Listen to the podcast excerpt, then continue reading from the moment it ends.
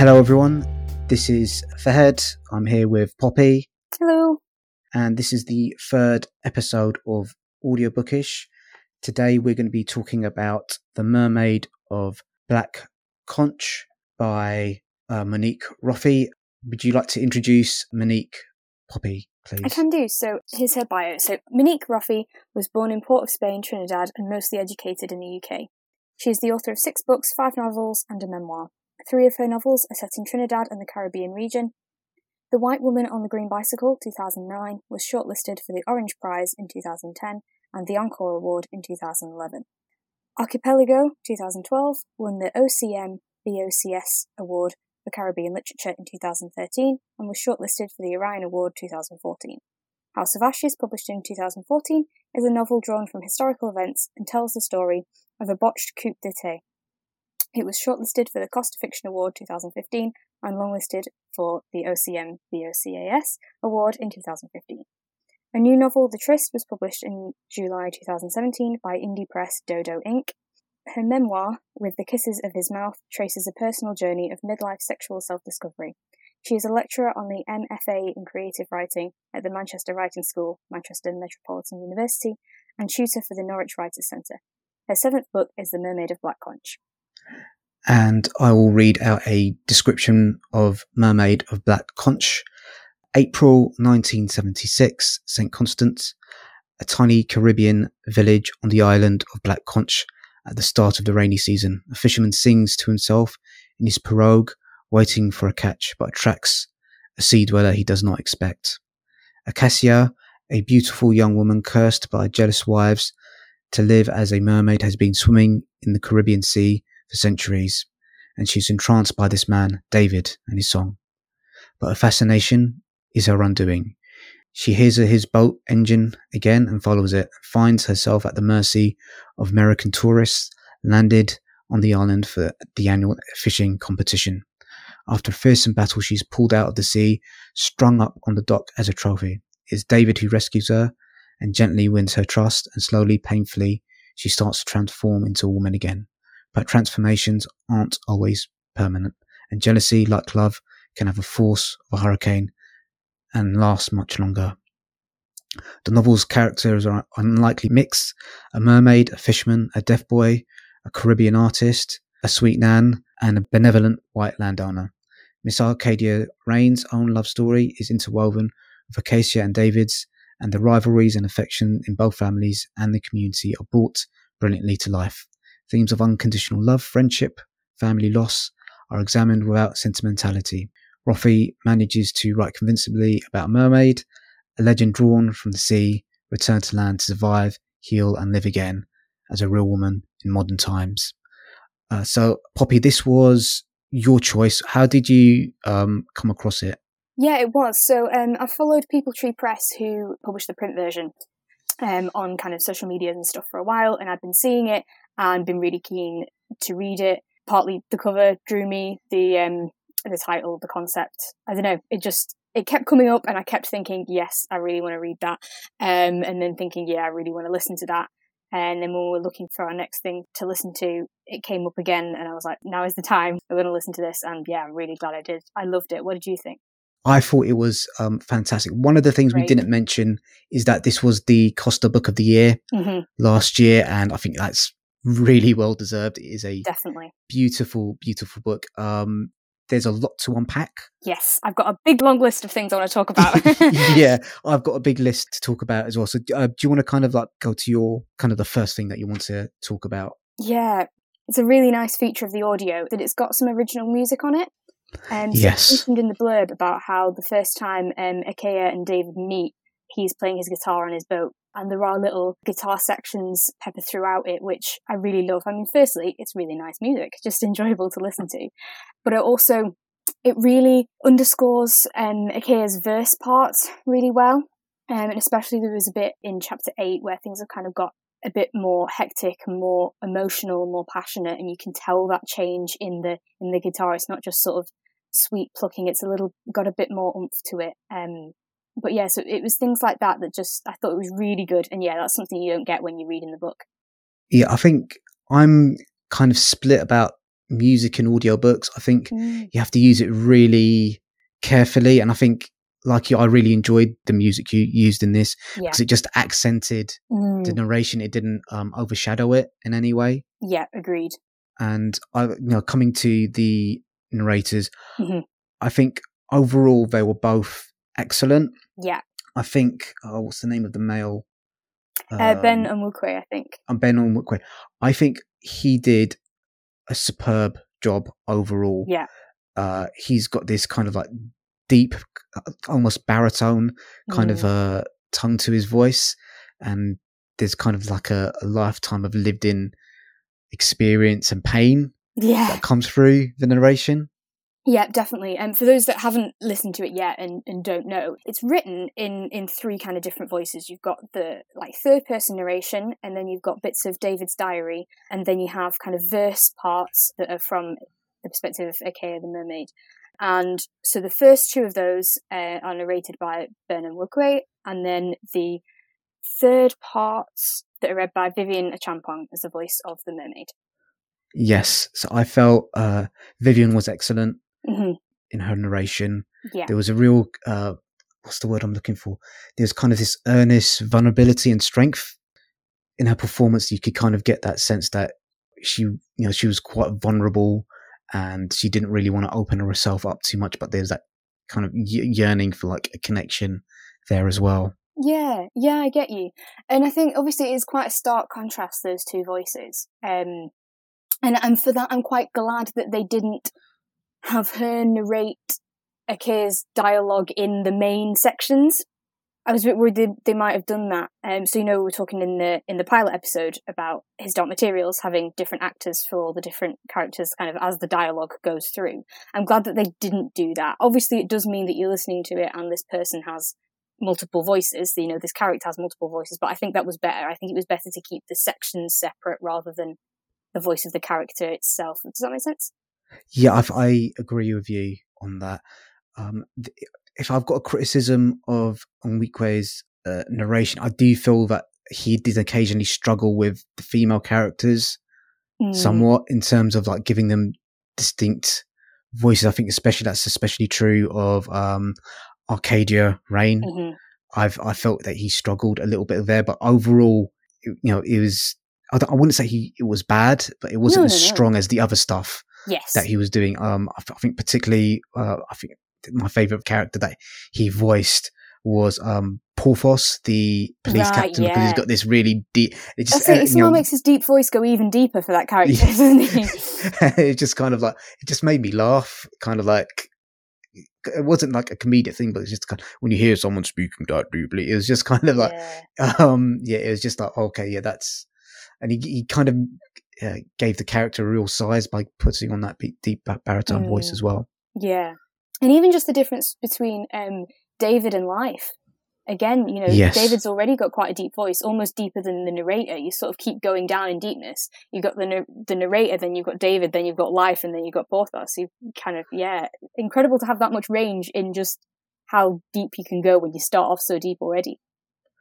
And uh, the other thing that I really appreciated was the pace at which he read the text. It was kind of really not relaxed, but it's kind of very slow, Mm. deliberate, but yet rhythmic quality to the to the narration. Yeah, no, definitely. And I think it's it's really important to say. So I'm really big on accent stuff and accents in literature and film and stuff like that. I did a module at uni. It's partly why I chose the uni in the course that I did. To be fair, really big into my accents and stuff like that. And I think it's one of the reasons why I like listening to audiobooks because I get to listen to a particular accent for a really long time. Plus, they're telling me a cool story. so it's it's bringing things together. But I especially like with this one. So um, I believe it's sort of a, a Trinidadian accent. That's certainly what the, the author was saying, that they wrote David's diary parts in a kind of Trinidadian dialect that they're, that they're really familiar with. What I then imagine you get with the print version is that you have very standard English for the narration, and then it, it's marked by spellings and things like that, and, you know, dialect words in the diary sections. And there you do have a problem, and this is with everything that represents dialect and also everything that doesn't if you then have the standard English as your narration, you've kind of given that a prestige, a priority. over things, which obviously, especially when you're talking about places with a colonial past, that can be quite problematic and difficult. And it's, it's something that just is a problem with writing in general. But one of the good things about listening to the audiobook is that you then get an accent that doesn't need to be awkwardly represented in, in print words. It can just, just flow out, um, like that for the full narration. You know, it isn't an English voice. It isn't whatever reading voice you have. It is this Trinidadian voice throughout. It's very much of that place. And I think that's definitely a benefit that you get of the uh, audio. Yeah, I'm really curious to maybe pick up a maybe paperback version of the book because that is something that I I wondered about mm. as well in terms of how the adaptation was done because to me this sounded like it was written to be read out loud if that makes mm. sense there's some books that you you read and you can kind of tell they were written to be read on the paper but this felt kind of uh, written to be read out loud and narrated it kind of had um that quality to it yeah I get you. I definitely think we did the right thing by listening to it. Um, and if anyone listening is, is stuck between whether they think they should read it or listen to it, I'd definitely say listen. The only thing I think yeah. we were missing with the audio is with me looking at some reviews and stuff like that, people were talking about her like author's note and acknowledgements page, and we didn't get any of that, which yes. is a shame. I would have liked to have had that. Yeah, I think this is one thing that I was thinking about from the Sandi Toksvig book that we mm. did was that if we had like some notes in the you know either in the chapter headings or maybe just a list of notes at the end mm. of the uh, audio book somewhere that would have been really useful in terms of like cross referencing yeah. cross referencing different names and stuff but yeah. Yeah and i think for the acknowledgements page definitely because the thing that i'd heard about it on they were saying oh and i found loads of more resources that i could go and research from her acknowledgements page and i was like oh well we didn't have that. So yeah that might need something kind of written. I mean we were talking last time about the difficulty if you want to look something up and you don't know how to spell it. If you just read out a long list of references that's not going to be great. But things like the author's note i think really can just be read by one of the narrators. And I think that'd be good. And it made me think back to more audiobooks I've listened to and gone, actually, yeah, these probably did have an author's note that maybe wasn't included. And I think that's a massive shame. I love little things like that. I know everyone doesn't want to read them, but I think they're really cool. Yeah, I uh, agree with you. I, wasn't, I wasn't aware that there were um, author notes. Mm. That kind of explained the research. So let's get on to the story. Yeah. I guess. So it's kind of like boy meets mermaid, mermaid gets mm. captured, and then boy rescues mermaid. But it's um, oh, it's, so, it's such a good story. It's so yeah. uh, so well uh, so well told. So I think we're gonna start getting into spoilers from here yeah. on in. So if you've not read it, here is your warning. Yeah. About that. So we're introduced to David. He's a fisherman and he comes across Aycayia, who's a mermaid, and they make this connection. And then the inciting incident happens, which is the uh, capture of Aycayia by the fishermen. So I just want to know what you felt about the Americans, Tom and Hank Clayton, and how they kind of related to Aycayia and to the rest of the community as well. Yeah, of course. Well, I mean, they definitely don't, do they? They're complete outsiders, and they refuse to listen to what any of the um, the people of Black Conch are saying. They refuse to consider them and they see just as as their property. I mean, there's a, a big difference between the father and the son, but the son is still very much complicit in that, and I think that complicity is a big part of the whole novel, really, isn't it? I I would agree. So I think so. One of the themes that does run through the novel is how things in the past can damage relationships mm. in the hmm. future, and kind of ignoring things like colonial actions and you know you, you can't ignore that. You can't ignore that complicity. Yeah. if you just ignore it that's being complicit in what's happened in the past. Mm-hmm. he wasn't doing enough to kind of separate himself from what his dad was trying to do. Yeah. Uh, something about that capture that i really did find interesting. So the way the whole book is told there is a lot of flash forward flash back kind of dropping a bit of info here a bit of info there. And you kind of you know from the from very, very early on, I mean, this is quite early on anyway, but from really early on, you know that she does get caught by some Americans, but you don't really know the nature of it. So I was sort of imagining a lot worse Like, Yeah, I was fearing. I was like, I was like, Yeah. Poppy, oh, what have you got me into? I don't, really. Sorry. kind of- I Yeah, thought it was yeah, going yeah. to be kind of some gruesome kind of like, oh, I'm going to like, chop her up and stuff like that. well, exactly. So I'd read a poem in for my A level, I think. It was GCSE actually. Um, and basically, there's, there's this mermaid, and it gets like cut up and eaten and stuff like that. Like, it's it's really gruesome. And I was sort of imagining stuff like this. I was certainly imagining that this capture was an end point of the story. I thought the kind of love story stuff was going to happen first, and then there was going to be this capture that was going to be really devastating. So it's kind of interesting when that flipped and actually, oh, this happens at the beginning. And yes, obviously, it is awful what happens to her uh, with her getting caught, getting hung up, what happens when she gets hung up, and all that stuff. But she is then rescued later that night. So I thought that was, yeah, interesting because it, it does drop you hints of what's going to happen, but it never spoils the story because things are always a bit different than you expect. Yeah, I think that's it's quite a tricky thing that she did there. It's quite a brave thing to do as well because throughout the story we do kind of get, especially with Aycayia's narration, Hmm. quite often I think I felt that was at points in the future. Yeah. Yeah, so I felt that was it's a really tricky thing that she was able to execute quite skillfully. Yeah, and it it really is a tricky thing, and she does manage it throughout. I think there was maybe one bit, and it could have I could have missed it. They're often talking about like, oh, and then she hadn't even told me her story yet, and I feel like we never actually got the point where she does tell the story. Like I couldn't tell you when she tells David her story.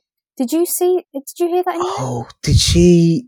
I'm not too too sure if she told David, but I'm I'm sure she, she, mentions some stuff to okay, uh, to um either um, Arcadia. yeah, Arcadia Yeah. and Arcadia's son. Yeah, but she name. guesses a lot of it from like the people Yeah. laughing in the clouds and stuff. But anyway, basically that was something I thought because basically by that point we know it. We know what's happened to her. Um, Yeah. we know how she's been cursed and stuff like that. We do know that. But I, I, w- and we don't need, you know, I sat down and then she said this to me, and we don't need it telling us again. I appreciate that. But I think with all that mix up of what does everyone know at different times, I think we needed something of, and that's when she told me her story. I don't know, I felt like I needed to know when does this person know because there was so much of him saying in the past she hadn't even told me yet, as in, okay, well, she does tell me in the future, but I couldn't pin down that point Yeah. when it happened. There's very, very little criticism, but just with us Yeah. talking about how difficult it is to balance that, and, and that's what I'm saying, it's not really a criticism because it is such a difficult thing. There's a lot of moving about, there's a lot of leaving mystery, but then dropping a little hint, and it is a very difficult thing. And I think that's why that slipped through the gap. But for me, I kind of wanted it pinned down a bit, a bit more with stuff like that. Yeah, see, that's not something I picked up Fair. on at all. But yeah, but it's coming to think about it now. Then yeah, I can't actually think of the point where they had that conversation Yeah. with each other. So, but you know, David and Aycayia's relationship's kind of at the heart Mm, of the story, and yeah. and after David rescues this this really tender sort of sequence of him trying to uh, rehabilitate her and her being not too sure what's going on and kind of them getting used to each other living in in that Yeah. house. Yeah, definitely. I think one thing I definitely wanted to say. So I think the picture that you'll have used, certainly the picture that I've got on my on my phone with the audiobook, um, has you know the tagline "A Love Story." And for anyone who's like me and isn't really that massively into romance novels, don't be scared off by it. there is a love story in it. There are multiple love stories in there, but there's so much more to it. that Don't think of it just as a romance novel. Yeah, oh, it's definitely not just a romance novel. There is a really tender Mhm. Relationship between David and Aycayia, Yeah. and I think between Life Yeah. and uh, Arcadia, and dare I say, even like Priscilla and um, Both us a little bit. as, Yeah. as well. But um, yeah, it's kind of a really, you know, I, I love that, you know, that's that section of the book where they're kind of trying to, he, you know, he's not too sure what's going on and she's not too sure what's going on Yeah. and kind of getting used to each other. I think that was, you know, one of my favorite sections. Definitely. No, I I completely agree. It's not often that I pick a favourite chapter because I mean it's a bit of a weird thing to do. But genuinely, I got to the end of chapter four and went, "This is my favourite chapter." There were so many good things in it, but one of the good things was, like you're saying, about that relationship. And I wanted to pick out a particular quote that really, like, I know stuck with me. Well, actually, it's kind of two quotes. So there's one bit where um, he goes, well, the narrator goes, he wanted to keep her safe always, but he also suspected that that wasn't what she necessarily wanted or needed. And yeah, that's a yeah beautiful Yeah. sentence, isn't Yeah. it? Yeah, exactly, and uh, yeah, we need that. Um, do you mind if I go on a little side rant? yeah. Go on.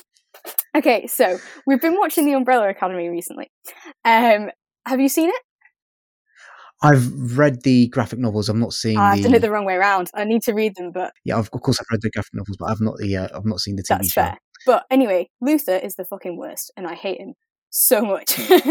and because he sees it in the opposite way to this, he did the kind of, I want to keep her safe. I nearly lost her, and I don't want to lose her again. I'm going to keep her safe and therefore not pay any attention to what she wants. Whereas if he paid attention to what she wanted and actually treated her like a fucking person, then shit wouldn't have happened. So that's just Yeah. a very recent experience of a different, uh, you know, fiction where a relationship has been really broken like that. I appreciate he thought he was doing a good thing by keeping her safe, but the important thing about relationships is that it's not always what you need because then you just have one person that's being controlled. They're not being themselves. It was that thing. And then there was another quote. He wanted her, but he also hoped she could be free to be whatever she wanted. It's, it's Yeah. that, it is that beautiful thing. I'm not saying he's perfect. There is some points where, you know, he wants to be the man of the house. Obviously, in some ways, he has seen her a bit as a possession. Um, Yeah. sort of partly because of her being a fish, you know, there's that awkwardness. I'm certainly not saying he's perfect, but there's moments like that. He wanted to keep her safe, but he knows that's not what she needs. It, it's just perfect, and I just wish there was more fiction out there that showed that about relationships. That didn't tell people, oh well, if you if you've got good intentions, then you're not doing anything wrong. Actually, no. Sometimes your good intentions are wrong because they're not putting the other person first.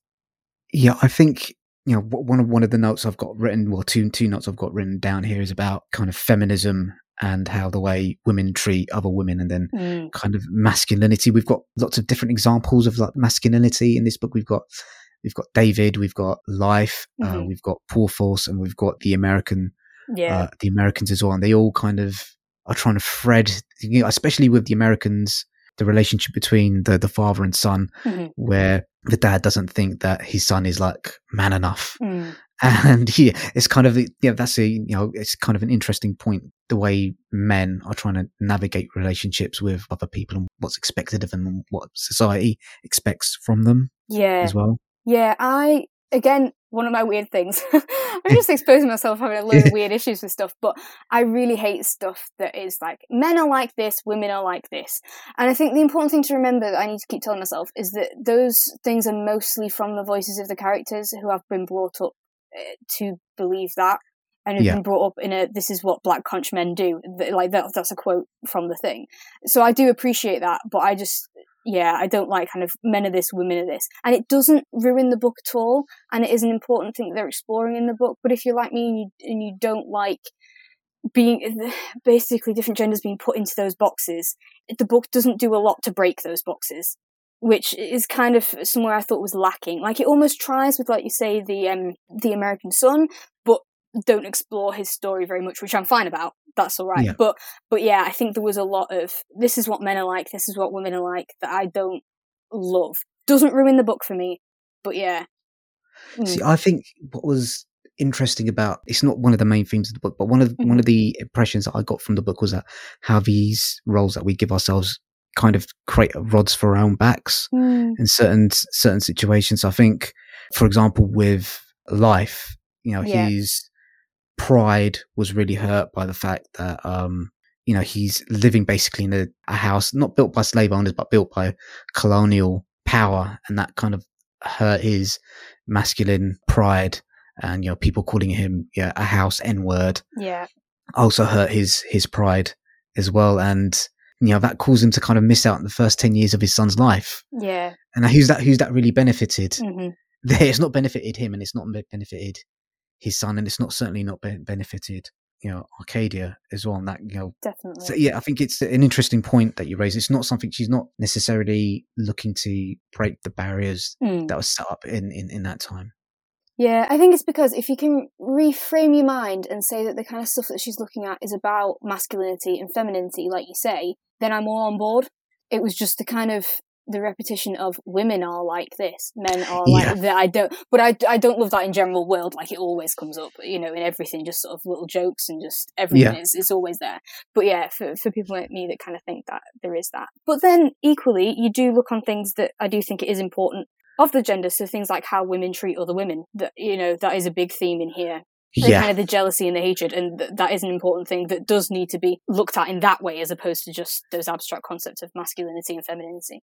that was for me one of the most interesting parts of the book. Mm, So in the story, Aycayia is cursed by the other women in her village or Yeah. in in her tribe mhm. to this, you know, eternal curse of being a mermaid. And we only get her side of the story. It doesn't sound like she did anything too terrible. Yes, She just, you know, was talking to different men and different men kept on approaching her because they Yeah. s- as a desirable. it's again one of those things where you've got to piece it all together. So at the very beginning, I wasn't sure if she was a prostitute, with saying about men visiting her. Yeah. And then kind of, you know, it's not a blame on her, but that other women were blaming her, even though they would, should be blaming their husbands if they don't want them going visiting prostitutes. But Yeah. then you learn later on, actually, no, she hasn't. She's actually a virgin. She's not had sex with anybody. Um, and it's just that they wanted her. And it was in a culture where they were allowed to have multiple wives but the women were jealous that their husbands were leaving and trying to marry um, this woman, or not even leaving, just trying to marry this woman. Basically, she was just minding her own business, doing absolutely nothing, but men wanted her, and therefore she was cursed with this basically chastity belt that is the fishtail. Yes. So I I was really curious about the tribe, and I did. You know, maybe my, my Wikipedia research Mm. is, is wrong, but from what I understand, it was a matriarchal society. So it was the women that had all the power Mm. in that society. So like when when you and I don't think that necessarily comes through in the book. It kind of sounds like a more uh, machismo kind of like paternalistic uh, society. But it's definitely I think it was the women who had the power who decided to cast this woman out for whatever reason it was. It's a really terrible thing that they did. Definitely. it's just, it's really awful. And it's then mirrored in the future by Priscilla, who's basically Yes. exactly the same thing. You know, she's jealous and therefore decides to punish this other person who's just been existing and has just fallen into that circumstance. So I have to say, I I think I love Priscilla. Um, No, I think she uh is just like she's so awful. I. Just I do love a villain. You have got to love a villain. any any time she was just kind of like, oh, you're so mean. Awful, aren't you? Oh, I love it. it's like, yeah, you she's are a- Porthos. You know you are. yeah, just like terrible, terrible woman. But um, yeah, but but so real as a terrible woman. You know, she is a a really good good villain and really evil, but in a way that you could see people being like that. yeah, I think she wasn't like a caricature by any means. There's very much, you know. Thankfully, I've not met someone like Priscilla. Yeah. I can imagine that, that you know people like her could easily exist, and um, anytime she was kind of being narrated, I thought it was, uh, I thought it was just fantastic. that is fair. Yeah, she was pretty good. I, I do think that the, the supporting characters in this are really, really strong. Yeah, You know, kind of, we, we were talking about Arcadia and life's love story being close to as big as, as the main love story. And I do think that's really wonderful. You, the main story is obviously about David and Aycayia, but the story that you get with Arcadia, with Reggie, with life is so fleshed out. It's, it's brilliant. I really love it. And things that, you know, almost have nothing to do with the whole mermaid concept are still there and there's such a backstory and, and such a love again and so many things like that. I, I thought that was really brilliant, the supporting cast. it is. You know, to, you know, to write one really powerful Hmm. relationship in a book is really challenging. To have two Yeah. relationships like that, I think is is a really it's, it's not easy. It's just kind of like stunning achievement, really, to Mm. have these four characters whose relationships sort of have parallels with each other, and you know, in a certain way, kind of Arcadia's relationship with life, this longing for this man that's gone away, is kind of um foreshadowing of what David's going to be feeling in the future Yeah. when um Aycayia eventually leaves. So I think that's kind of it was a kind of a nice way of showing you know, what David's potential future's going to look like by exposing what was what was happening to Mm. to Arcadia in the present as well. Yeah, very good point with that.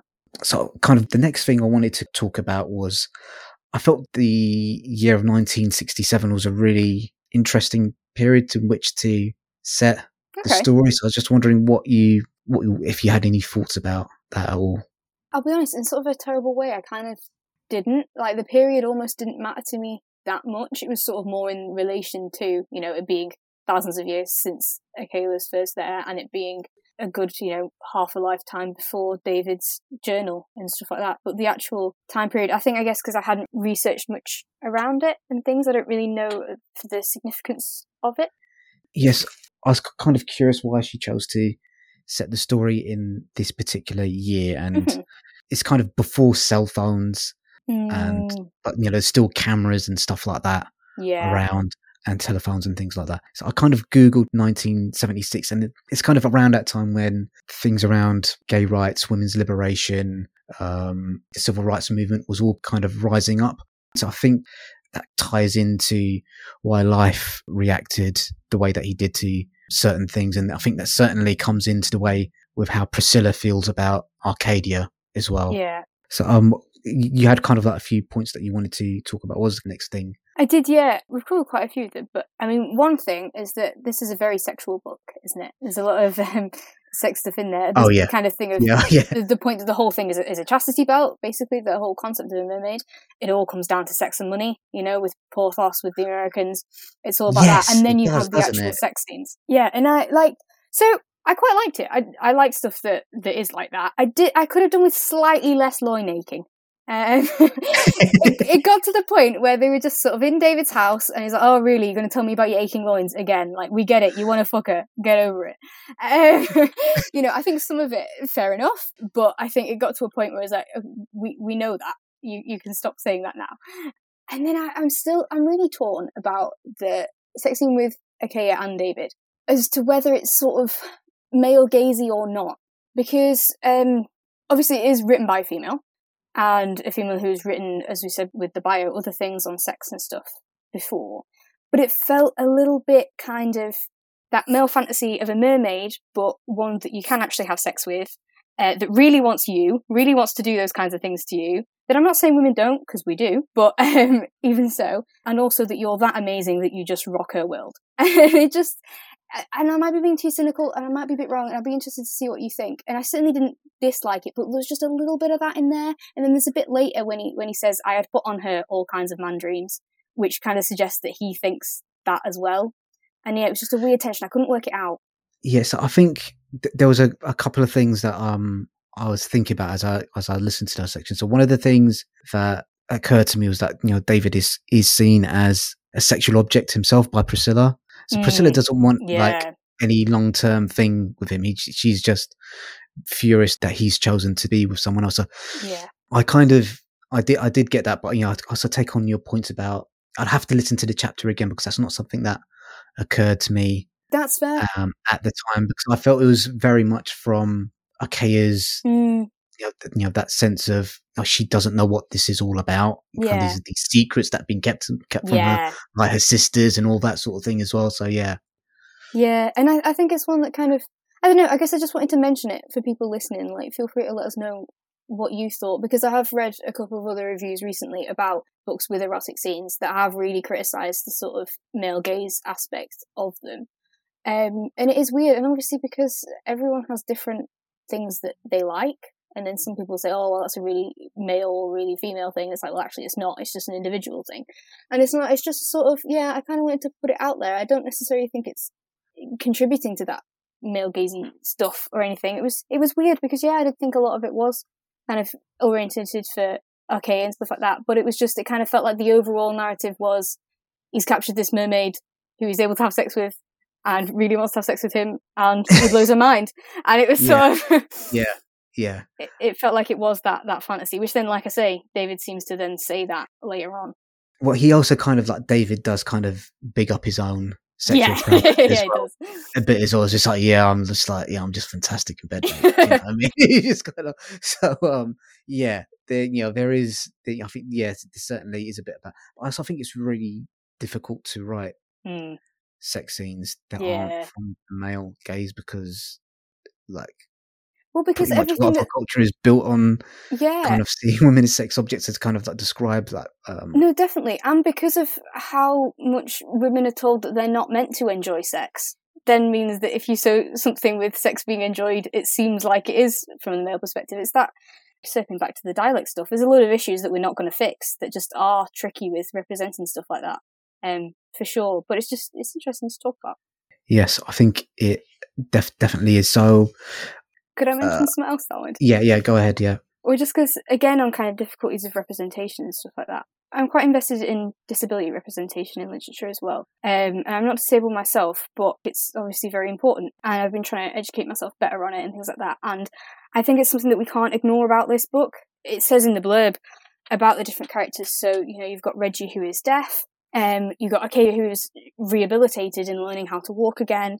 Um, you've got a character who's actually called Short Leg because of a, a leg Yeah. deformity. And I, I read quite a lot of reviews after I'd listened to this, hoping to find some sort of commentary on this disability representation, and I couldn't find one anywhere. Oh, that's Um, interesting. Yeah, and I, th- I think it is important. And I am not the person to say whether it's good representation or bad representation because I'm not part of those groups. And I'd love to hear what people who are part of those groups think. There's some things that I thought were kind of good and some bits that I thought were kind of problematic. So, because I Reggie is clearly used as someone else who is isolated, just like Aycayia is isolated in the sea.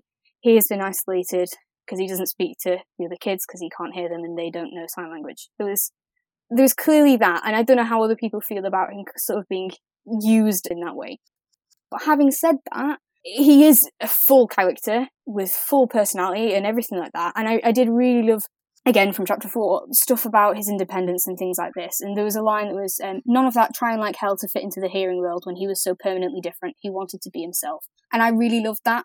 Um, I hope I'm not wrong to love that. I did think that was that was some good. It's, good it's stuff interesting that you. So I think his disability is part of his isolation, but I think a really large part of his isolation is always that the fact of who his mum is, Yeah. and uh, the you know the fact that he's mixed raced, Mhm. and kind of the era in which the story takes place. So I'm yeah, looking back at the book, you know, kind of Priscilla's attitude towards white people. Mm. Certainly, the way David, uh, not David, Life reacted um, as well when his son was born, just kind of makes me think. You know, maybe there is, you know, maybe race is another reason why. Um, yeah, Certainly, definitely, it's it's one factor of many. Um, well, then I had another one with that. So, like when Ake is learning to walk, that is obviously quite an important plot point and things like that. And it's always going to be a bit awkward. And like I say, I'm not the person to say about it. But what I would say is that there was this, there was a part I didn't write down the exact quote, but it was something like about her learning to walk, and then it was like like everyone does.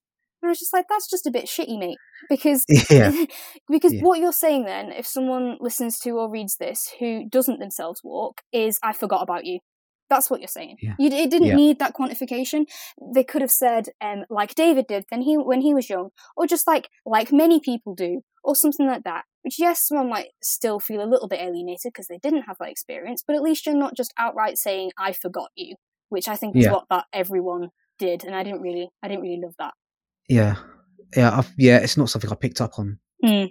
To be fair, kind of like the disability angle Yeah, um kind of like because i just i maybe this sounds a bit naive i just felt that reggie's story I- think part of it was about his um deafness of course it was it's you know hmm a major part of his life but i think for me reggie's story is really about his you know what his future was going to be and what his Mm. relationship with his dad was going to be so Yeah. maybe that i was focusing on that a bit more than kind of you know whether or not his representation as a deaf person was um fair and accurate of course. not yeah And no, and I think that's perfect. fair. And that's one of the good things about it is that he does have so many different aspects to his personality that you find in a lot of books where characters have disabilities, and then that is it. That's that's all there is to them, which is is shit. And that is one of the things you definitely can praise this for is he has so much going for him, and he is so fabulous. But I think that's one of the reasons I wanted to mention it on this podcast. I didn't want to just not mention it because I think Yeah. people who aren't affected by it don't necessarily read those things into books. So read problematic books and go, "This is amazing." everybody read this and not realize that it can actually be harmful for people. And then new people read those books and they write their own books and they keep harmful things in there. And it's that kind of thing that I sort of just, like I say, I'm not qualified to say what's good or not, but I kind of want to be putting that out there and making people think about it. Yeah, uh, i think that's definitely a fair point so i think i've covered most of the points that i wanted to cover so i think in terms of recommendations this for me is like yeah definitely go out 100%. Yes, and yes. listen to this book. It's absolutely fabulous. Yeah. Um, if you yeah if you can't listen to it for whatever reason then reading it it's a phenomenal story it's really well written and you will get so much out of the print version if you can and want to listen to it definitely do that i think there's a lot of benefits with you know the accents and stuff the different narrators uh, the music that we talked about the the pacing and everything it would be my top choice it is it's yeah really well done on the production the you know the music the narration and yeah, it's a fabulous, fabulous book, and it's I can see why it on the the Costa Book Award definitely. as well. So yeah, definitely. Any any final comments, Poppy? No, I mean I've spoken about loads. thank you for letting yeah. me just jabber on. yeah, that's uh that's fine. Uh, really, actually, I, I, should thank you because this is not a book that I would have ever picked up. Yeah, I, I just think kind of like uh, yeah, uh, not really really for me, but I'm really, I'm really glad that I read it. So Good. or listen to it. So yeah, it's uh, yeah, thank you for that. No, you're very welcome please subscribe and leave a review for Audiobookish on whatever podcast app you're using to Definitely. listen to this to. Let us know on Insta and stuff what you thought of this book. We'd love to chat kind of outside of the podcast as well. That would be great. Yep, yeah. So we're on Instagram, Facebook, and Twitter at Audio Bookish Pod. Um, and please send us your recommendations as well. Mm-hmm. Thank you, guys. Thanks so much. Bye. Bye.